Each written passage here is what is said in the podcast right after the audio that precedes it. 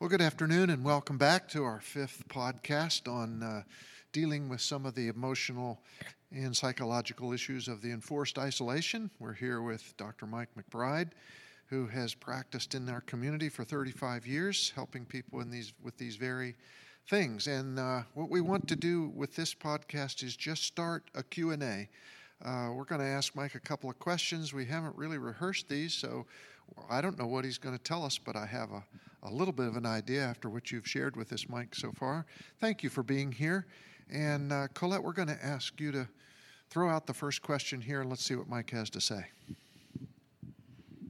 From what I have heard you say, we still have a whole lot more control over our own personal lives than we might tell ourselves. Um, how do you come to the place where you say, I take control. I want to change. I want to make do something differently that can help the trajectory of where this is going. Yeah, I think that's an excellent question, and I think uh, it can go a lot of different uh, ways, a lot of different directions.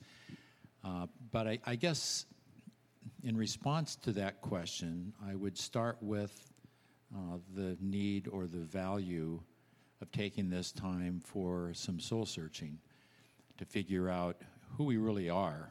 Um, you know, when you strip away the job and you strip away the medical uh, system, you strip away the government, you strip away uh, the friends and the family, and you're spending a lot of time by yourself and by yourself with God, who are you?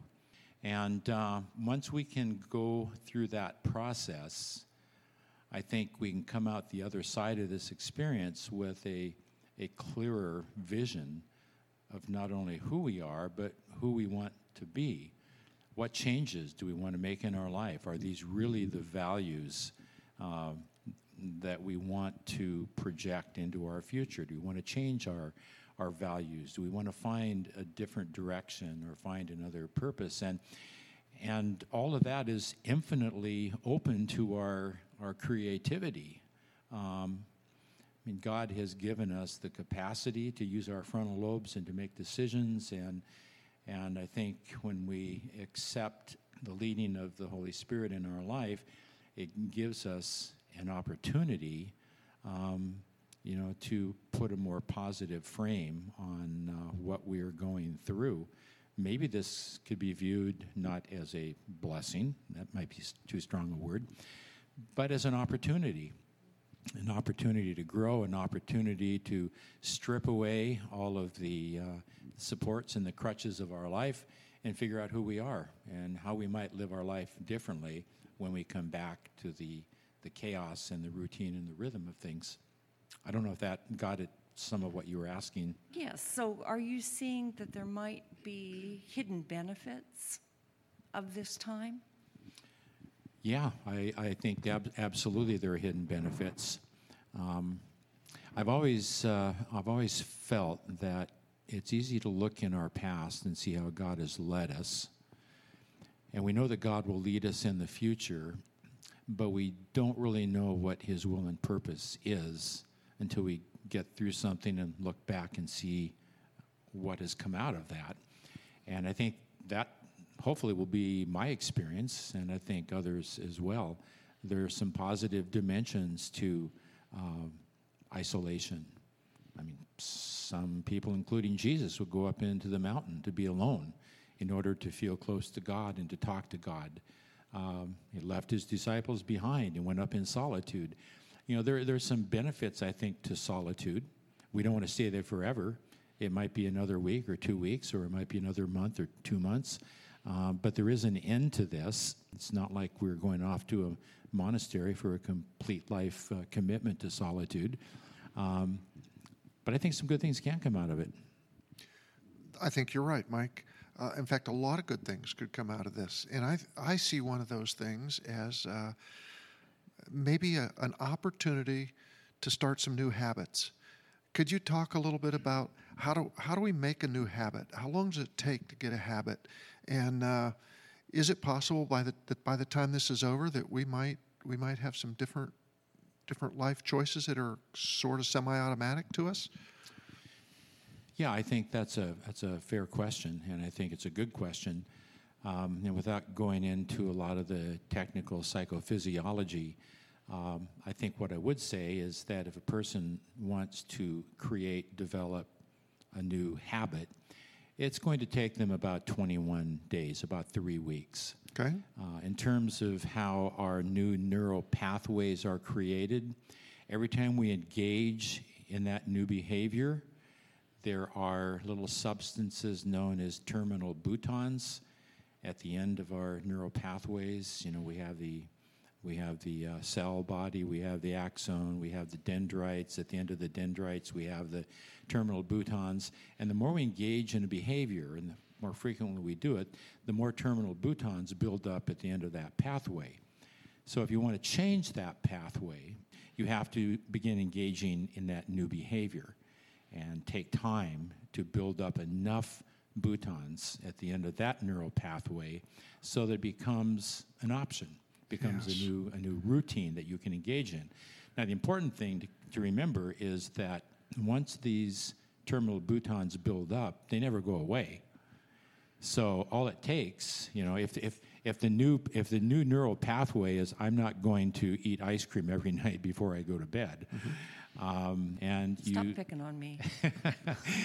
and so you stop eating that ice cream every night. You think about it, but you think about it less and less, and pretty soon you're building up these new neural pathways, you know, where you go read instead of eat ice cream. Um, and then, you know, five, six months down the road, somebody's visiting at your house and they say, you know, it'd be really good if we had some ice cream. "Ah, just this once. So you have that one scoop of ice cream. All of a sudden, you've activated the old neural pathway with all of those habit formed terminal boutons, and you're back into it, even though you have a new neural pathway. So the, the goal is to build up this new neural pathway with enough strength over time mm-hmm. that it becomes your primary pathway. And that the old pathway is Yes. there, but it's disconnected. And you have the new ones, which are good, the good habits that you want to have. Exactly. Now, I might argue with you that eating ice cream before bed might not be a bad habit, but um, we want better habits. And this is a good time to have them because we're all going to have 21 days here. We can start some new things. I read a, an article once about guy, uh, uh, an architect that they laid out a, a college campus, and he didn't pour any sidewalks until he seen where all the kids were walking because they were beating down the grass. And once he saw where those paths were, they went back and they poured the sidewalks. And uh, that's sort of what you're talking about here with the neural pathways. Good illustration. So we can we can do that. We can we can have some habits. We can start some habits. So, in some ways, we've, we've been given a gift of time, It's a a gift time, of time. to to choose again the life that we want to have going out of this period of, of isolation. Yeah, stay at home, social distancing is not social isolation or be put, being put in prison into right. an isolation unit. Um, we don't like it because we don't know it, it's unfamiliar. Um, if we did this for five, ten years, we'd probably start see some some changes in human behavior, perhaps.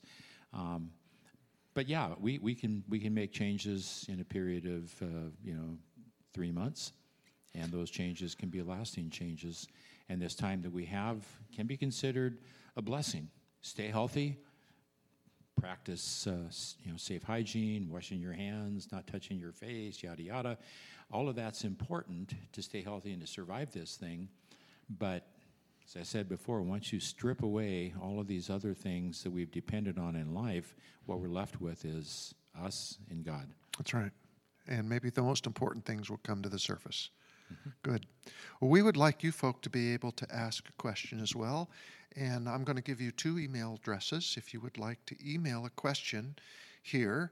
And uh, we will pose it to Mike and we will convene another podcast uh, next week and we will deal with nothing but your questions. So you can mail, email a question to the church website. That's on any of your bulletins or it's in the directory, or I'll tell it to you right here. The church email address is squimadventist at squimsdachurch.org. That's squimadventist at squimsdachurch.org. Email that in there. Jay will compile them and uh, we will put them to Mike. Uh, you can also send your email address to me directly if you want to, and that's mcpekar at gmail.com. Uh, dot com. Send them in, and we will meet with Mike again and, uh, and find out what he has to say on some of these questions. We hope that this has been helpful to you, that you will uh, be able to put some of these things into practice in your life, that you will survive healthier than you were before this all started. Again, Mike, thank you so much for coming down here to the church and, and spending these hours with us going through this. Uh, I, I really appreciate what you've done. Thank you. Well, I appreciate you inviting me, and I hope that this information is helpful.